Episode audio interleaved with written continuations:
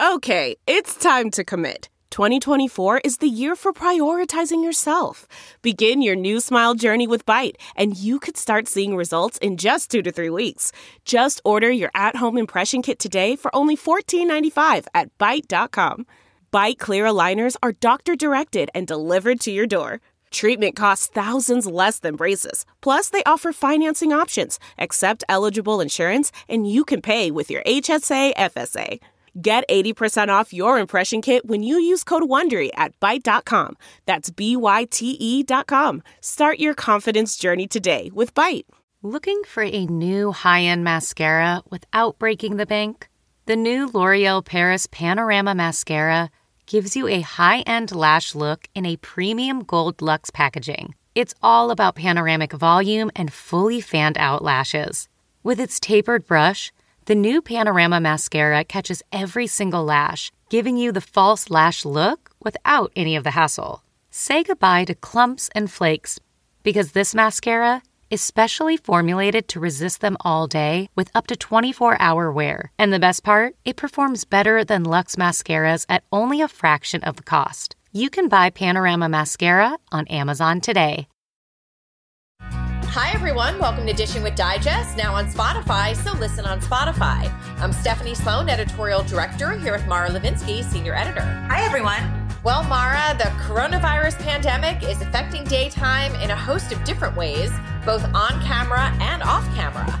So Young and Restless's Greg Rikaart, who plays Kevin, has shared his battle with the virus online, and he's now happily on the mend, as is Days alum Christy Clark, who played Carrie. So she's now living in the United Kingdom with her family, and she and her husband were both sick, but are now thankfully doing better. And it's so great in a way that we can really keep up with everyone on social media and sort of track their progress. Absolutely. But, you know, we also got word that sadly the forty-seventh annual Daytime Emmys, which were scheduled to take place in June in Pasadena, California, have been canceled. But voting continues, so we will see a list of nominees, I imagine. Um, I know Natus is working to figure out how to best recognize the honorees later this year. So, you know, hopefully we'll see something about that in the next few weeks. You know, I mean, of course, it's the right thing to do, no question. But on a selfish note, I'm just so sorry that we won't have this year's ceremony. I, I am too. I mean, there were some amazing performances last year, as there are every year. And, you know, people to be denied that experience of going on the stage, it's really sad for them. But of course, in light of everything, I understand the position that uh, that they took about postponing mm-hmm. or canceling the ceremony. Um So then, you know, a whole other issue, of course, is the matter of how the shows plan to deal with the possibility that they will not be able to safely go back into production without creating a disruption in their normal broadcasting schedule. Um, as we've noted, Days shoots so many months ahead that this really isn't an issue for them. But G H has announced that to make the episodes they have shot last as long as they possibly can, they will begin airing encore episodes on Fridays, beginning today and continuing through May twenty-second. G H, which just celebrated its uh, fifty-seventh anniversary earlier on April first, is kicking this off with last year's anniversary episode. And I know I'm not alone in hoping that eventually they're able to dip back a little further into the archives. There are like no shortage of amazing classic episodes of G H that fans would absolutely love to see again. And I think this is a real opportunity to make lemonade out of lemons and really make this an event. Uh, oh, yeah. Like, count me in for revisiting the, oh, I don't know who shot Diana Taylor's storyline, uh, the Ice Princess storyline, Luke and Laura's wedding. I mean, you get my drift. Um, Young and Restless also seems to have something planned as well. We've seen some of the actors posting online about doing special segments from home.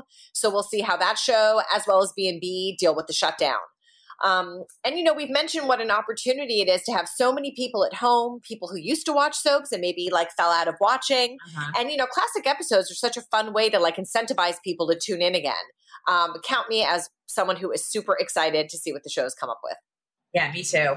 And in the meantime, there is a lot of good stuff still airing in the new episodes that soaps are broadcasting. Uh, for example, the baby switch storyline on Days seems to be coming to a head very rapidly. Oh, yeah. And we will see our guest today get a lot of play in that one. Um, we're actually talking to Paul Telfer, who plays Xander. you know, a character that was initially brought on in twenty fifteen and has been in and out of town, like wrecking havoc ever since. Uh-huh. You know, he's really been played as a romantic leading man in this current pairing with Sarah. And, you know, it's an about face to some extent for what the initial concept of the character was. But, you know, it works. And these two have really proven to be a popular pairing. Yeah, I think Xander's trajectory is so similar in a lot of ways to that of um, G H's Valentin. He came on in twenty sixteen as like a role that had been billed as the most nefarious of the Cassidy and someone even Helena feared. And he proved himself to be a villain when basically like five seconds after we met him, he was responsible for Nicholas's death. Uh, although we now know that reports of that death were greatly exaggerated. Um, But when the show decided that they wanted to keep James Patrick Stewart, Valentin was sort of humanized in a variety of ways, not the least of which was that he fell head over heels in love with Nina. Well, you know, I mean, it does seem on soaps that the love of a good woman has redemptive powers for sure. Um, you know, Xander and Valentin are just two of the examples in a long line of villains who became flawed leading men, from, you know, Y and R's Victor Newman to Another World's Carl Hutchins to All My Children's David Hayward. You know, it'll be interesting to see if Xander can weasel his way out of the baby switch situation once the truth comes out. Um, you know, but the character always does seem to bounce back regardless. Yeah, I think often, like, the most successful characters in daytime are the ones who can kind of lean in both directions, like toward being a white knight and toward being a black hat. And it's always interesting to see how the writers manage to dig characters out of whatever holes they've gotten into as a result of their bad actions and manage to keep them viable on the canvas. Like, um, back when G H's Julian was holding a knife to Alexis's throat, I didn't necessarily think he would still be on the show four years later. You know what I mean? Um, right. I, I'm not at all saying that I wish Julian had gone off to Pentonville, never to be seen again. But I think in daytime, it's almost like more common for people who do bad things to get away with it, because often it's the people who are doing the bad things who are driving the action and hence are like really valuable to the writers. Oh, well, these are definitely the characters who give the writers so much freedom. You know, I can see why they tend to be so enduring at the same time. Um, and certainly the team at Days has found a lot to do with our guest today. As I mentioned, it's Paul Telfer, who plays Xander. Let's get him on the phone and see what he thinks about his alter ego and his Salem experience. Hi, Paul. Hiya. How you doing? Hi. Thanks for joining us. Oh, thanks for having me. How you holding up? Holding up okay. What about you? Yeah, not too bad. Um, we were lucky. My wife and I spent a lot of time apart. She's been getting a, a new show ready on Broadway. And um, right before her very first preview, her first performance, they got the news that they were shutting down Broadway, like literally the evening of. Um, oh, my God. Set up on stage for the first time. And that's right when I was due to finish work on Days and, and go straight to Burbank Airport and fly to New York. And just all in the span of like an hour and a half, everything changed. And so we've gone from essentially spending half the year apart and me only visiting when I get time off from work to us being like flung back into the apartment together for who knows how long. So we're lucky to, to be together, but it's still, you know, a bit of an adjustment. Oh my God. So are you on the West Coast or the East Coast? Yeah, we're on the West Coast now. Okay. Got it. Okay. Well, uh, we thought this would be just the perfect time to talk to you. There's so much going on with Xander uh, currently on camera. Um, but let's start with you. So first, you hail from Paisley, Scotland. Um, That's right. Tell us what it was like to grow up there. Well, it's cold. Um, I remember my my starkest memories of, uh, of uh, Scotland are, yeah, how cold it was, um, the strict uniform I had to wear to school. uh Bushy's school was just around the corner from where we actually lived. I lived on the the outs on the perimeter fence line of what was then the Grant's whiskey distillery. So that was, you know, that was a real uh cultural touchstone and something that, you know, it was it was good to start my lifelong affair with whiskey so young, I guess. But um, but then we, we I left uh, uh, Scotland, did most of my high school in England, and um, so I've always had that like yearning and um, you know, like childhood fondness uh, for Scotland, in the particular part of Scotland that I came from, which is very like hilly and green and lush.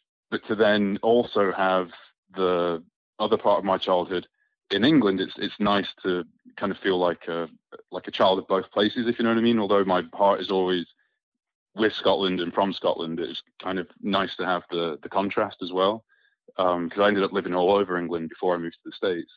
Um, so I feel very British, if you know what I mean. Uh-huh. I know what you know what I mean. Like, yeah, like, uh, you know, as much as, you know, I, I claim, I am Scottish and I, I claim Scotland, but I also feel, you know, very uh, British and uh, lucky to have, you know, lived all over uh, the country. But yeah, my fondest memories of, of Scotland for sure are like cuddling in, in the, the cold winters and eating shortbread and, and lots of cups of tea. So how did you discover your interest in performing? Well, there's no one in my family's ever done it. There's no like legacy of, of uh, entertainment or anything like that. It was, I don't know, it's, I just, it, it seemed like a very obvious thing. Like it, I just assumed everybody wanted to do it. And so whenever there was a school play or, or any excuse to like thrust myself in front of people, I would tend to, to take it. But it only really became serious when I started to realize that there were people that weren't interested in doing it, and that it was actually a choice I was making. It wasn't just some natural inclination that everybody had to want to perform. And I enjoyed singing, and I enjoyed acting, and I really enjoyed sports, you know, which are all in their ways, you know, a form of performance, you know, especially, you know, obviously when people are watching. And so I got a lot out of all of them, but I kind of always assumed that I was going to be an athlete most of the way through high school. The problem I had is that the two sports I was actually good at, you couldn't make any money at them. I was really into martial arts and rugby. And, um, they, you know, unless you became Jean-Claude Van Damme, uh, there wasn't really a, a pathway to, you know, massive success running a, a dojo in Scotland or Nottingham or something. Um, so whereas at the same time, uh, that I was playing a lot of rugby and doing a lot of martial arts and starting to do competitions and stuff, I was also getting bigger and bigger parts in school plays. And then more often I was finding myself choosing the responsibilities attached to the play more than I would the responsibilities attached to sport. Um, and I started to realize that's what I really wanted to do. But even then I thought it was unrealistic and thought I'd be, you know, a fireman or a soldier or, or some kind of like physical job. But I was just very fortunate that I had some, some teachers that were very encouraging and, and thought that I had a, a bit of a chance at a career, and encouraged me to, you know, go and study and pursue it. And then if it didn't work out, I could fall back on one of those other jobs later. And also, I guess I realized as much as I wanted to be in the military or, or be a heroic fireman or something like that, what I really wanted to do was be those things in the movies, because there was a much lower risk of death. Yeah. Uh, to pay the bills before you made a living as an actor, you were a bouncer. You painted roofs, you taught English as a second language, and you did data entry at I B M. Which of these was the best job and which was the worst?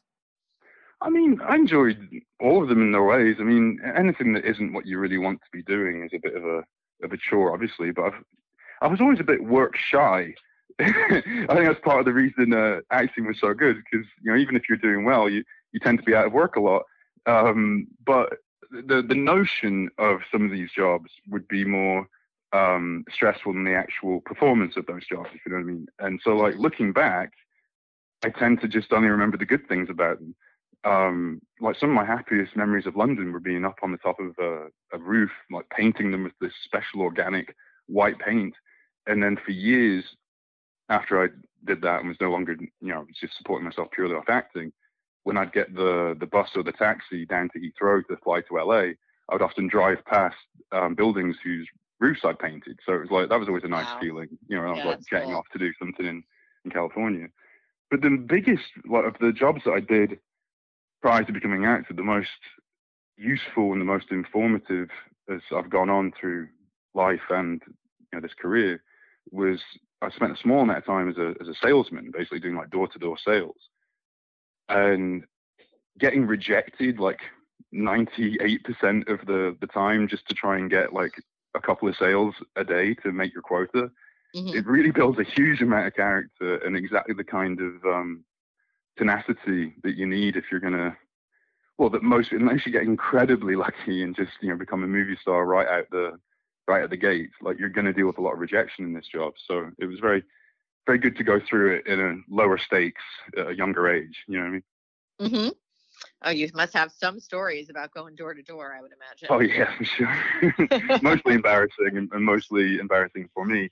But, um, but yeah, there's a lot of good experience there. And the same with the, the bouncer stuff. You know, that the, the biggest thing about being a bouncer for me was teaching me that um, being ag- aggressive and, and being a, a tough guy isn't necessarily the, the smartest way to handle a dangerous or potentially uh, dangerous situation. That sometimes being calm and uh, communicative and sober is the best thing you can do. um, well, tell us about some of your early acting jobs. Well, I mean, the first couple were pretty terrible. Um, they were these um, very low-budget sitcoms um, that the equivalent of it would be the equivalent of like. I'm trying to think what an, what an equivalent American station would be to the. It was basically on Sky T V, which was a British satellite um, company, like a bit like cable, what Americans would call cable.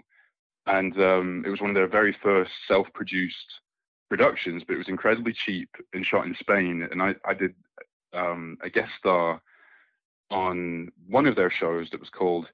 Uh, it's just got, even the title's terrible. Called Is Harry on the Boat, which is a yeah uh, which is it, in itself was Cockney rhyming slang for a um a very rude sexual act that I, you know I probably won't share with you on Soap Opera Digest, but you can Google it if, or, or, or, or on, on any or sorry on any of the, the sub magazines, but you know you can Google it if you have to. And I played a I played a what was that I was like a rival holiday rep who was a bad dancer. That was pretty much my my character's arc, was revealing that I couldn't dance, I guess. And of course there was some shirtlessness at the end. Mm-hmm. And then a few months after I well not even like maybe two months after I did that, the same um network essentially hired me to do a different show, and again just a, a guest star, in which I played a well you thought I was a pilot, and then the twist was that I was actually a stripper. And that one's notable because it was the first time I had a, a stunt double, but the stunt double was for full frontal nudity, because um, my character in the show had a very uh, specific piercing that I was not prepared to get for the money that they were, they were paying me to do that particular show. Um, so yeah, they, they brought a, they brought a very nice young man in to, to uh, do that, that one shot for me. And um, and hilariously, that was the first thing my now wife ever saw me do on television, was this uh, full frontal stripper nudity. And somehow she still wanted to date me, and we're still together. So I guess it worked out. Well, um, actually, speaking of Carmen, um, you you tied the knot in twenty twelve, but you've been together mm-hmm. since two thousand three. Um, so That's how right. did you meet?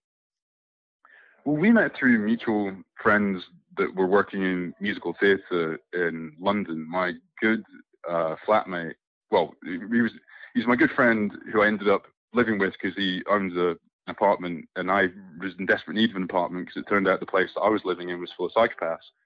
And we were working together. I mean, I'm not even a joke. Um, we, were working, we were working together at a fish restaurant, and I just came in late to the shift. One day I was like, oh my God, I've got to move apartments. He was like, oh, my flatmate's moving out. Why don't you move into my place? And it was double the rent that I had been paying. But I was just like, enough's enough. I can't deal with, you know, this living situation anymore. So I just, you know, bit the bullet, and then ended up staying with him for, for years. But he on his, you know, he would just work in restaurants when he wasn't working in West End theatre.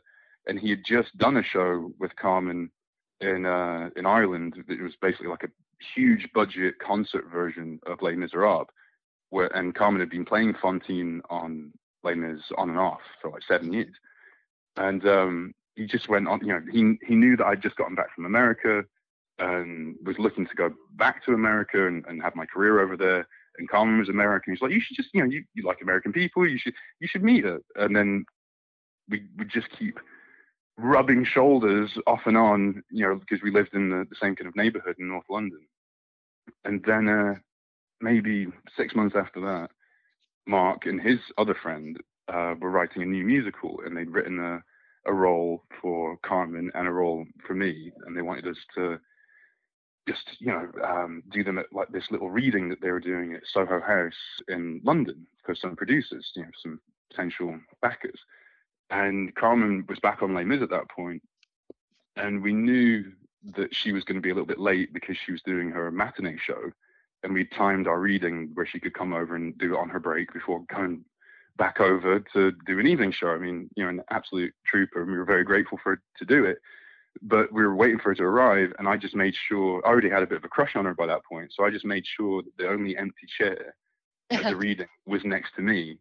Nice. And that there was, we had, we were one script short, so she'd have to share my script. Got it all planned bit, out. I like it. Yeah, it's, it's a bit Xandery, a little bit mischievous, a little bit malevolent. Yeah. Um, and so we shared the script, and then she had to go back and do her evening show. And all the uh, the other actors that had been involved just proceeded to get really, really drunk at Soho House. And back then I was teetotal. So by the time Carmen came back, I was the only sober person that she could talk to. and, and we've pretty much been together ever since. So yeah, it, it worked out.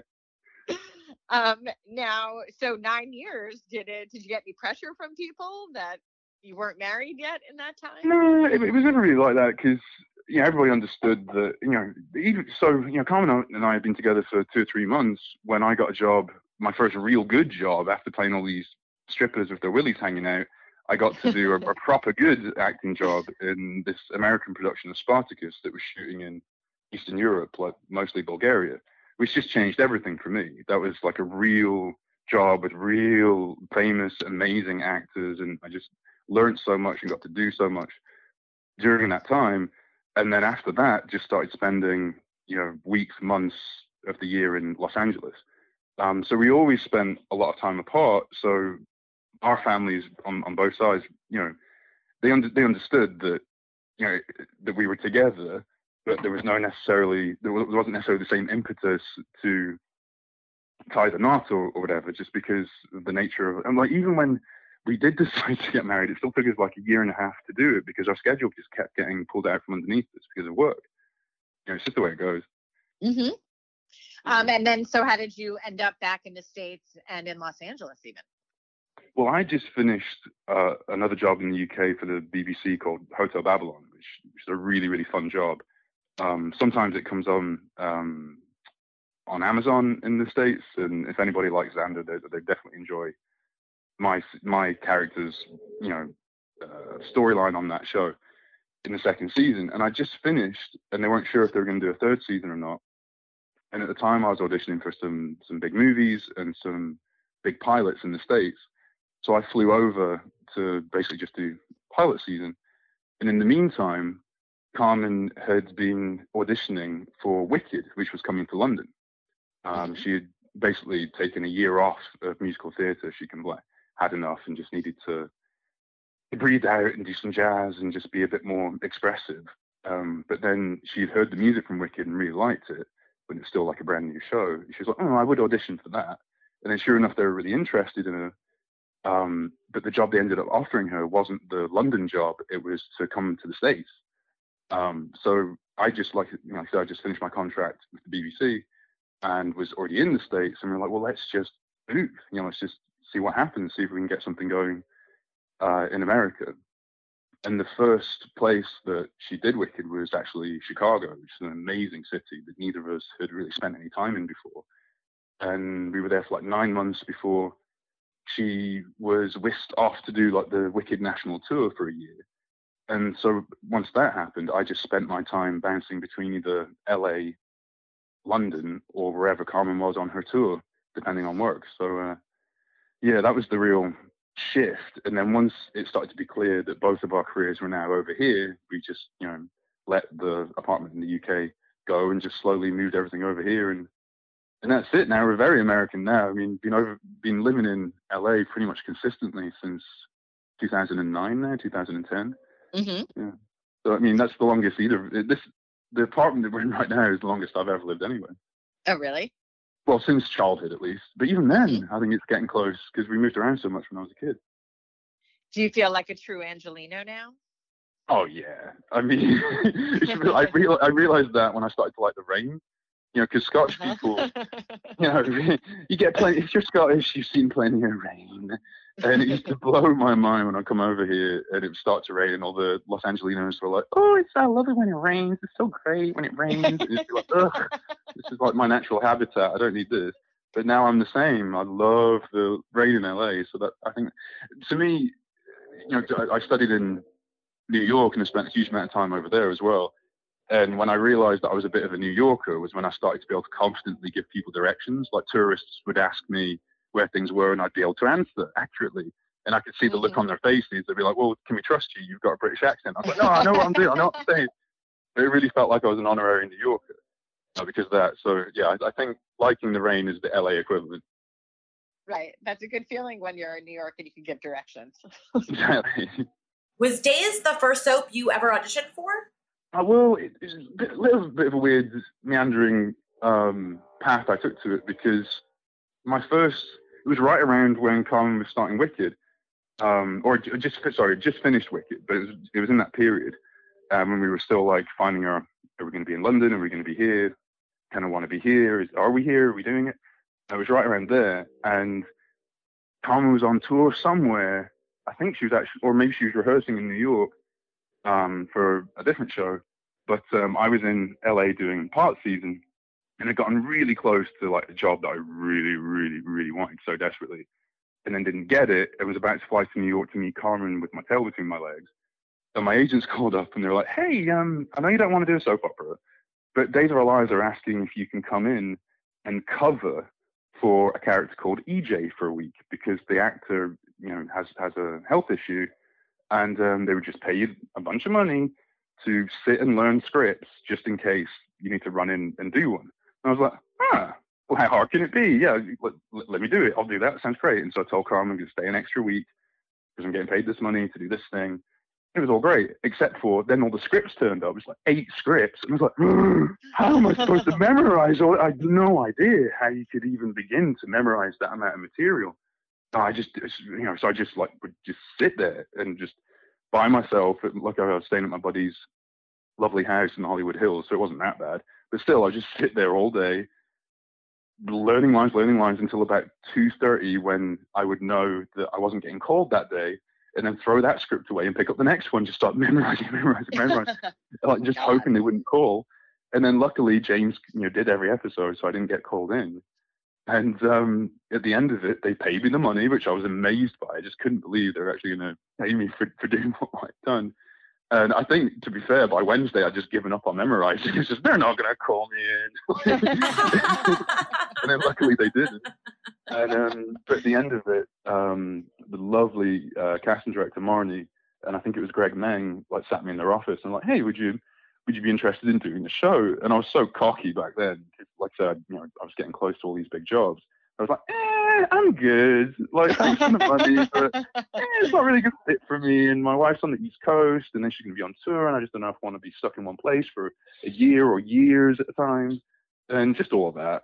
Uh, so, I, but to their credit, they were very patient, and pretty much every year, or maybe even every six months, they would send through an audition or just like get my interest if I, you know, if I was maybe thinking about coming on the show. And then, it, you know, fast forward literally ten years almost, and um, Carmen was doing a show in San Diego, and Days came back around, and it was like, oh, it'd be kind of lovely to have two paychecks and for us both to be, you know, working in the same place at the same time for a protracted period of time. And, you know, like, yeah, San Diego is not right next to Burbank, but it's, it's only a two-hour drive compared to flying coast to coast like we usually have to do. It just seemed very uh, convenient. So I was like, all right, let's just do it and see if it works. And the thing, I was very nervous about it because of all the material and all the memorization and all that. The, the thing that ended up really surprising me about it was that I actually really enjoyed it. I enjoyed the speed of it and the, the whole process of it, and really enjoyed the, um, the work environment, the the people that work at Days, or not just the actors, like the crew, everything. You know, it's just a lot of fun. It's a really fun place to work. Mm-hmm. And so I ended up kind of loving it. And then was devastated when they let me go the first time, because um, I was originally on a one-year contract. Uh, and I think I did maybe three or four months of it the, on that first run, right before the they brought a bunch of like famous, uh, you know, Days veterans back for the fiftieth anniversary. Mm-hmm. Mm-hmm. Right. And you know, they, they changed the writing staff and a lot of changes happened. So, you know, obviously it wasn't, I didn't take it personally, but it happened to me personally and it sucked. um, but I remember even when they let me go, they were saying, look, you know, this This isn't about you. It's about, you know, the what we're trying to do for the, for the anniversary and everything. And we're not going to kill you. We're just going to like tuck you off to the side. So we'd love to be able to bring you back at some point. I was like, yeah, we'll, we'll see, I guess. I mean, like, I was super happy about it. But then, to be fair, they, and it's a big part of what has been my relationship with the show over the past like five years or so I've been doing it, was everything they've ever said they with me, they've done. Like, they've never let me down in that regard, never lied to me, um, never told me something just to kind of like cheer me up or, or, or keep me on the hook kind of thing. Like, they've always been very honest. And sure enough, within, I think it was within six months of being let go the first time, they asked me back for that fun little stint with Orpheus and Clyde where we were like holding the town hostage and all of that. Right. And then were after you surprised? That, it, yeah, yeah, I was. Really I was, made I was, good I was on it? Yeah, I was, because you know, you just think, you know, you stay in this business long enough, you just get used to not not people lying to your face, but people making promises that they're not necessarily in a position to, you know, guarantee. And that wasn't the case. They've always been just, you know, they've always been great with me at least. And um, but I was in New York when I got the call, and my agents were like, "Are you sitting down?" Because they knew how. Because I, I I was just frustrated by the original um firing or whatever, just because my material hadn't aired yet. You know, we shoot so far, even back then we were shooting three or four months ahead of what was airing. And um you know, so it just felt weird to have been let go before the audience had even had a chance to react to the character, you know what I mean? Right. Um but then luckily, you know, enough of the audience seemed to dig Xander and they found excuses to bring me back and bring me back. And then I really enjoyed that whole period of, of just coming in, causing trouble, and then leaving again. Like, either he goes to jail or he goes to his Greek island, or, you know, just comes in and creates mischief. Um, it was just a really fun, um, wonderful job to have. You know, like, mm-hmm. It allowed me to do other things. I could do all my writing, could do my uh, my own little projects. I could do guest stars on primetime shows. Um, it allowed me the freedom to travel to wherever Carmen was. It was just a lovely, lovely arrangement. And so after like a couple of years of that, I was very ready, you know, when they asked if I'd like to do another contract to, to say yes, because I really understood the show at that point. And mm-hmm. just, you know, what the what was required, what was required of me, what was required of our time, and just how, you know, it's one of the nicest uh, work schedules you can possibly get. I mean, we, we, we work three weeks on, one week off. So even if Carmen's away, I can, you know, I can just get a flight over to New York or wherever she is very easily. So we, we never have to go more than a, a few weeks without seeing each other. It's uh, very tolerable. Mm-hmm. um, now, really, since you started, and actually before you even played Xander, you were cast as Damon, who was a henchman right. of Victor's, um, which was brief, but you've been working with John Aniston, you know, pretty much since the start. Um, yeah. Tell us about your relationship with him and just working with him. Well, I just feel really lucky. Because, you know, John, just in terms of like a, a role model to have as a, not just as an actor, but specifically as a, as a how to do it on, on daytime. Like, his economy, his understanding of what his character's place in the show is, you know, what he brings to it, his gravitas, just, just everything. But on the performance side of it, but it's more about John behind the scenes. He's just so I, veteran's not even the right word. Like, he's like, you know, just he's so good at what he does that all the all the things that most actors do to get ready for a scene, he just does automatically and is sublimated years and years and years ago. So it just all just flows through. And um, he's still at eighty-four, eighty-five years of age, um, an absolute, you know, uh, machine when it comes to his dialogue. Um, like, the, they still give him tons of dialogue and he just rattles it off, no problem at all. Um, and he's very, very, very dry and very funny. I remember the, very, the first time, I've been on the show for maybe two months, two and a half months. And, you know, to be fair to the, the veterans that have been on the show for, for decades, they don't really notice new cast members until, I mean, they'll say hello and they're, they're everybody's friendly. but they're not going to like dig in and like make a relationship with you until they get the sense that, oh, you're sticking around, huh? Okay. And like, which is totally fair enough. And um, so I remember I'd been on it for like two, two maybe three months when I was the first time I was invited into his room to to run lines. And uh, so, you know, I was very honoured and, and excited because other, otherwise, you know, we just run lines quickly in the, the dressing room or in, sorry, in the in the makeup room or just on set before we go. But to be invited in to actually work on the scene, I was very, uh, very honoured. But were you even surprised after having played Damon that they created the role of Xander for you? Well, that's what blew my mind about it was because I, I, I was down in San Diego when I got that call because the Carmen had gotten the job in San Diego when I was offered the Damon job and she was just starting rehearsal. But by the time, you know, there, I think there was a good like month or six weeks in between you finish it. I only did like four, maybe six episodes as Damon. Um, and they were just, you know, quick little scenes, nothing like being on contract. And um, so I thought it had gone away. I was like, well, it felt like that went well, but, you know, whatever, take the money and run. I, I really wasn't, I, I was hoping for more work, but I wasn't like, um, you know, betting my career on it or whatever, or whatever. I was, you know, auditioning and everything was fine. I was also doing a lot of like video game stuff at that time, um, which is actually kind of exciting. I was doing a big new Call of Duty game with Kevin Spacey. And so a lot of my attention was being taken that way. And um, so I was like, okay, well, if the, the soap comes back, great. If not, no worries. So when they called back, I just assumed they were bringing Damon back. You know, like, why wouldn't they? And they're like, no, no, no, it's, it's a different character. This is going to be, is you know, at the time he was called Drake, which was which just freaked me out because of Drake Ramore from Friends. So I was like, oh, no, I'm really, that means, that means I'm Joey, oh, no. Um, so I was in San Diego, and the head writer called me up. It's the only time I ever talked to that to the head writer, um, which is, you know, kind of weird before you take a job that might, you know, take up years of your life to just have like a quick like sketch of, well, he basically he's a, he's a charming psychopath. Got it? And I was like, yeah. So can I ask? He's like, okay, goodbye. I was like, all right, fine. Good to know. Um, But yeah, I was just shocked that they would really just, you know, have a six-week break, give me a haircut, and be like, here's a completely different guy, same accent, same face, same everything, but he's a different person. And to be fair, it worked. A lot of people, when, um, you know, even now, a lot of people are, oh, I forgot you played that Damon character. Or more than that, I remember at the time when it started to air, there were plenty of people that just didn't click. But it was, you know, how much do you really look at, you know, if you watch the show every day, and there's a character that turns up for five or six episodes, you know, and we make three hundred episodes a year. How, how much do you really pay attention to somebody who has, you know, that few scenes? Um, compared to like, you know, when Xander came on and all of a sudden I was in every other episode, you know?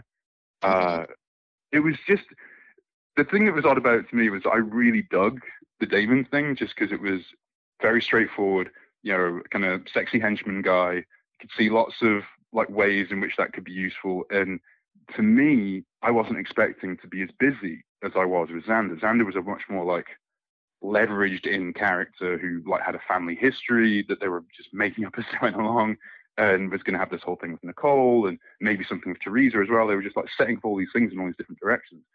And I remember just being shocked early on at just how much I would, you know, I'd be doing like between four and nine episodes shooting a, a week, you know, which wow. is, mm-hmm. you know, and that was my nightmare, you know, like years before when they hired me to do the standby thing. How can I read all these scripts? Um, but, you know, when you have to do it, you, you your body, your mind, whatever, just finds a way to do it. And so I just, you know, I think a month in, even I'd forgotten I'd played Dayton because it was just, you know, the onslaught of material and just how different the whole Xander thing was. I just kind of um, let it go. But it's funny because I still see, you know, every now and then, like uh, people on Twitter will be like, oh, today was Paul Telfer's first appearance as Damon. Today, you know, this is the anniversary of Paul's first appearance as Xander, whatever. And there's always people, oh, yeah, Damon. I, I forgot about that. And um, so it is, it is nice to to see it and think about what, what could have been, you know, if I'd, you know, just played that character a little bit more. But, mm-hmm. um, but I'm very sad. I mean, to be fair, like Xander's really funny and has always been kind of written to have this um, mischievous kind of like humor to him even when he's being terrible, mm-hmm. and it's probably the biggest reason why the you know, to the degree the characters persisted. That's probably why. So I'm I'm really grateful for the shift. Was there ever a time like when you would get scripts and see what Xander was doing and be like, oh God, they're not going to be able to come out of this, or he won't come well, that would, from well, this? I used to do that early on, um, you know, because I was totally new to daytime, didn't really understand how it all worked. Like, and also we weren't getting feedback from the audience because my stuff hadn't aired. And I remember, you know, at first he was kind of gray and you didn't know if he was a goodie or a baddie. And then you saw him being kind of like mean to Serena, you know, oh, maybe he is bad, but maybe he's only bad with her. They're still being nice to the other ones. And then all of a sudden the character just went evil, and I was like throttling Nicole, like trying to murder her, and then like locking Eric and Nicole in a in a pizza oven. And I was like, oh well. And I just, and also that's when they they started to kind of like fake kill me. Like I get like hit in the back of the head, or shot, or hit in the back of the head, and it would make it look like I was dead. And then no, I was taken down to the basement to be tortured by Victor and his thugs and all this kind of thing. I was like, oh, I'm worried that maybe they're going to fire me. And I talked to Ari about it. She's like, no, here's all the terrible things that Nicole has done. And here's all the terrible things that, that and she would just list off all the different characters who were ostensibly goodies that had done all these awful things. She was just like, don't worry about it. I was like, oh, okay. And then literally like three weeks later, they let me go. And I was like, oh, okay, never mind. Um, sorry. Exactly. Yeah, exactly. But she knew what she was talking about, because you know, within a few months after that, I, I was back again.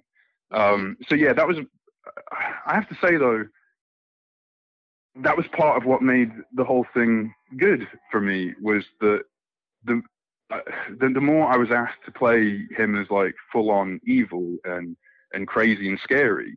Well, that's, you know, up until that point, I'd played a couple of bad guys, but for the most part, I'd played kind of like either heroic characters or, or guest stars. And I played some crazy characters, like my character on N C I S. Was, you know, dealing with post-traumatic stress and like steroid psychosis and all this kind of stuff. So there was a lot like to play there, but he wasn't evil. Um, so I actually feel really lucky that they shifted the character so so nasty early on, even though it probably pre precipitated my um, early leaving the show, because it set up all the things that now pay off. Because to be fair, you never... Re certainly recently, like Xander tries to do a lot of evil things, and he tries to do this and he tries to do that, but for the most part he's not particularly successful. So you know, the degree to which he is still perceived as a threat or dangerous or scary or whatever is mostly just the way I play it, plus that lingering, you know, audience memory of how he was when he, you know, kind of like first showed up, you know, before everything, um before, you know, before he was forced to become a gardener and and sent off to prison by by Teresa. Um, so yeah, like for me at least, my biggest fear about being on a soap opera was just kind of be, having a character that was just kind of dull. You know what I mean? Like just somebody who's just there to, you know, stitch together scenes, or you know, is, is just kind of inert. And Xander's never been that. Like, you know, I, I know parts of the audience like certain stories we do with Xander and don't like other parts of it, and vice versa. There's people that like the sweet side and hate it when I'm mean to women, and there's people that love all the nasty side and hate it when I'm sweet to women. So it's like, you know, like there's, can't wait. But, you know, exactly, well, I mean, but you can't make everybody happy all the time, and you, you'll go crazy if you try. Um, but I do feel that that's better than everybody just being like, meh. I mean, he's on the show, he's he's there. Right, I'd he's much fine. rather have like a strong reaction, you know what I mean, and, and have things to do. Um, so I feel really lucky that they've always given me lots of uh, meaty nonsense to play. Mm-hmm. Well, you mentioned Ari. She's been one of your most frequent scene partners over the years. Tell us about your relationship with her. Well, again, I just always felt so lucky with the pairings that I got, especially early on, because, you know, Ari is a fantastic performer. You know, she's so... Uh, truthful and just right there with you. Uh, you can look right in the eye and just, you know, you just see her like smiling behind her eyes, regardless of what's going on in the scene. She loves it, and she really loves to prepare. She rehearses properly. She, you know, literally will do blocking in our dressing rooms and just really get stuff sharp. And that was where, you know, my um, real uh, the beginnings of whatever daytime craft I have now. All of it has its origin in the way Ariane would prepare. You know, I'd, I'd come in and, you know, uh, I'd scribble little notes on my, my script when we were getting blocking or whatever, but Ari would be making like copious and detailed notes, not just from what the director was saying on the blocking, but like ideas and, you know, like what if we did this, what if we did that. and a lot of people on the show, even though, you know, they're, they're great, they won't necessarily take the time to do all that extra work mm-hmm. that Ari, Ari always did. And so I was like, well, she's been on the show for decades, or two, or at that point she'd been on like for fifteen years, twenty, nineteen years or something. Um, and she's still, you know, treating it this seriously with this level of care, then I should be doing that too, because I'm new, do you know what I mean? So it really kind of like stuck me with the work ethic. And um, and also you just see it in the work. Like I always felt that my scenes with her were so good, precisely because we were prepared and we'd rehearsed, and you could actually, once you do all that, you can really kind of like relax in a scene and just, you're not worried. You're not like trying to protect yourself, and you don't feel self-conscious. You can just, you can just go, you can just act. And so once that started to happen, I, I could get into that uh, mindset and that level uh, with her, then I really started to enjoy working there. And so, yeah, I mean, we don't get as many, you know, just Xander, Nicole scenes as we used to. Um, but I still always love it when I, you know, even if we're sharing a scene with other actors, I always feel really lucky when I get to work with Ari. Just be, and yeah, a huge amount of that is just because the Xander Nicole relationship is fantastic. I mean, I just feel mm-hmm. because because of how strange, I guess, my introduction to the show was, and then me coming in and out the way I did. Um, so much of that is tied up in him torturing Nicole, and then even that the nature of that torture has this kind of like fondness to it, especially like later on, um, where he just loves to, you know, like twist the the knife or or you know be sarcastic with her or or threaten her or whatever it might be. But there's always this undercurrent of um, God, I used to really really fancy you, and I try to think about all the all the things he did like to try and like make her. Um, reciprocate his feelings, and then once that was never going to happen, all the things he did just to like torture her with the fact that he wasn't going to let go of his feelings, and you know just messing with her. And I, also one of the weird things that happened, I think, was even if fans didn't like Xander, they really liked what he represented as a catalyst for um, Eric and Nicole. And there's a lot of like good Eric and Nicole angst that and you know, romance that specifically came out of Xander's antagonism. And so I think I ended up getting some like, you know, inherited unintentional goodwill from certain parts of the audience that a villain wouldn't necessarily get, just because I'd accelerated, you know, the romance that they did care about. When Sarah entered Xander's life and they fell into bed, it sort of started a new era for Xander. Uh, tell us, first off, about your real-life relationship and friendship with Sarah's portrayer, Lindsay Godfrey. Well, it was funny because I was, I'd been off the show for like, maybe maybe six months. Or it was, a, it was during a period where I was off the show for a while.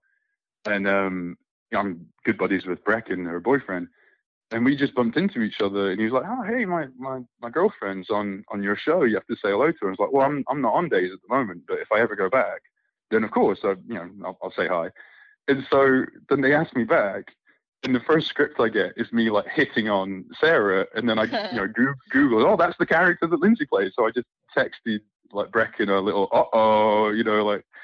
you know, this, this could be complicated, just as a joke. And then sure enough, like every script got more like, "Come into the hot tub with me, Sarah." And then all of a sudden now he's like, you know, they're, they're having like a drunken, passionate one night stand. I was like, oh, I should stop sending this stuff to Breck, and he's not going to think it's funny anymore. um, but yeah, so it, it just made life a lot easier, obviously, to have that ice broken before we even met, like of having, you know, sharing a like one of our favorite people, if you know what I mean, and um you know to have that in common and have that to talk about. And then more than anything, you know Lindsay's very like Ariane. She's super prepared, takes her job like she doesn't take herself seriously, but she takes the job seriously, if you know what I mean. So like she's always like fun, but she wants to work, she wants to do good work, she wants to know her lines and have you know your lines, and you know just be able to rock and roll when she get the scene going. So I just feel really fortunate, you know with all the partners that I've had, but to be finally given a legitimate romantic pairing that isn't just, you know, going to be unrequited and, and you know, have me put them in a cage or kidnap their child. uh, although I, I did, I, I kind of, I didn't kidnap a child this time around, but obviously there was some chicanery involved with children. Yeah, a little, yeah, like, just a little bit. Yeah. He, he is who he is. He has the habits that he has. Um, but yeah, I just feel really lucky that to, to have been paired with someone who, uh, you know, at the end of a, a long day of like crying over our kidnapped cancer baby, um, we can have a laugh, do you know what I mean? And, and just like hang out and, you know, blow off steam. It's, we're very lucky. Mm-hmm. Um, now, speaking of the baby switch, um, how did you react when you heard that Xander was going to be the one who switched the babies? Well, I mean, I kind of assumed, you know, if there was any baby switching going on, he'd probably be in the, the middle of it. Um, I, I was just, for, for me, I was glad because I was struggling a little bit with um, not not the changes to Xander. I feel like in a lot of ways he he stayed the same. Really, it's just his um, instead of uh, being un- unashamedly and unapologetically, you know, evil or nefarious or selfish. Now he was having to cover a lot, a lot of that and, and swallow it and kind of bury it, but still operate in much the same way. Um, because instead of doing um, bad things for bad reasons, he was starting to do, in his mind, bad things for good reasons. And that was the one thing I'd said to the, the writers when they were saying, look, look, we're going to soften Xander. We want to, you know, he's not going to be a goodie, but we're going to like try and, you know, bring him this way. And I was like, well, that, that's fine. I'm, I'm, you know, obviously I was very wary of changing too much about him because, as I said earlier, it's good to have a fun character. It's good to have like a, a catalyst character that comes in and, and causes trouble. And you've always got something to do. And I was very worried about getting stuck into a kind of like stasis on the show. Um, but I was like, so long as he remains an antagonist, you know, as long as he's still doing things, then I'll be, I'll be happy. Um, but the the main thing was that I, I felt that the shift should be, instead of doing bad things for bad reasons and never doing good things, why not have him do bad things for good reasons and good things for bad reasons? Because then I always get that subtext to play and the audience can never be sure if he's being nice to Maggie because he likes Maggie or if he's just trying to get into her good graces mm-hmm. for Sarah. And is he being nice to Sarah because he loves Sarah, or does Sarah just represent to him all this legitimacy and, you know, a way to like, you know, get into the family finally and to be locked in and to kind of like steal her legitimacy as his own, you know what I mean? And to finally create himself into this person that he's been saying he wants to be forever, which is like, you know, the the prodigal returning, you know, uh, leader of, of Titan and the Kyriakis family, you know? So it was always nice to have those undercurrents when I play things, because you're never sure on a show. You know, they don't tell us what's coming. They don't give us a lot of heads up about what's going to happen to the character for a bunch of reasons that I'm that I do understand, but it doesn't make it any less frustrating sometimes because you just want to know. But I'll play it this. If I know that he's going to turn out to be evil, I'll play it this way. But if I know if he's going to turn out to be, you know, true, true of heart, and he does love her, then I'll play it that way. Um, but you know, a lot of times they haven't really made those decisions yet. They're just, you know, mm-hmm. they're shaping things and seeing where it goes. So I still have to make a strong choice, at least internally. And um, right. so that's, you know, I feel lucky that um, to have a character that has subtext to play and to try and chart this transition, even though I don't really know what the full arc of it is, has been tricky, but also a lot of fun. So now, I don't think you'll find many Days fans who would complain about this, but Xander is shirtless an awful lot. Uh, you seem to have a really good sense of humor and attitude about that. I mean, yeah, he kind of got it, right?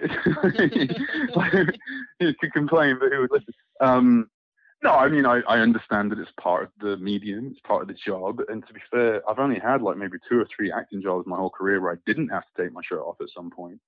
Um, I was joking with, you know, my movie's coming out in two weeks. You know, the, this film I made with, uh, um, I, I wrote and, and produced and, and acted in. Uh, with some good friends down here, we've been trying to get something going for a while, and we finally made a film. We sold it to Lionsgate, and it's going to get this full video on demand release on uh, the fourteenth. And I was joking with him, it's like, I can't believe you didn't make me take my shirt off in our movie. like, like, I really am shocked. Like, I just would have assumed we would have done that. Um, yeah, for me, the only time I get eggy about it is when, you know, like the first script you get after like the Christmas break, the very first scene is Xander fresh from shower, and it's like, oh, if I could just have if I could just have it ten more days or like just a week more to like run a couple of extra miles, to, you know, just cut out the potatoes a little bit sooner, you know, like, ugh, that's, that's the only thing, but that's my fault. But it's very hard to stay like in camera ready shape year round. Like, um, you know, Robert Scott Wilson does a very good job, but he's also a little, he's also a little bit younger than me. Um, but yeah, like that's the only thing where sometimes, or, or, or sometimes it's the nature of the scenes that you're doing shirtless. It's like one thing to do a romantic scene shirtless. It's another thing to do a, a jogging through Horton Town Square scene shirtless. It's a whole nother thing to have like a romantic, uh, sorry, a, a sensitive, um, heartfelt conversation in your underpants, or a, um, or a business meeting, which I very often have to do, like these big, like shouting, like business, business arguments with like Brady or whoever. And I've done more than one of those, like just, you know, in a towel. So it's just, those ones can be a bit like, ah. But at the end of the day, you know, it's part of the job, it's part of the fun. And I guess, like I say, like I'd, I'd be complaining if they didn't want me to take my shirt off. So. Right, right. Um, okay, and plug your movie. Tell us about it. Oh, yeah, so it's called Green Rush. It's based on a true story. It's a very nasty, exciting, quite scary uh, thriller. It's not a horror film, but it, it's, it's, it's R rated. And it's uh, based on a...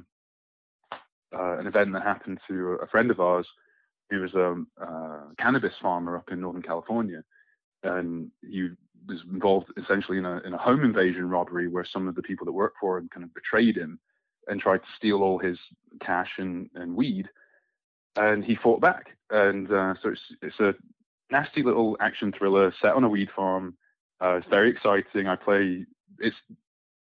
There's just no question, it's the best performance I've ever done that's on film. I mean, most of the best, I always joke to Carmen, like most of my best acting was in auditions for jobs I didn't get.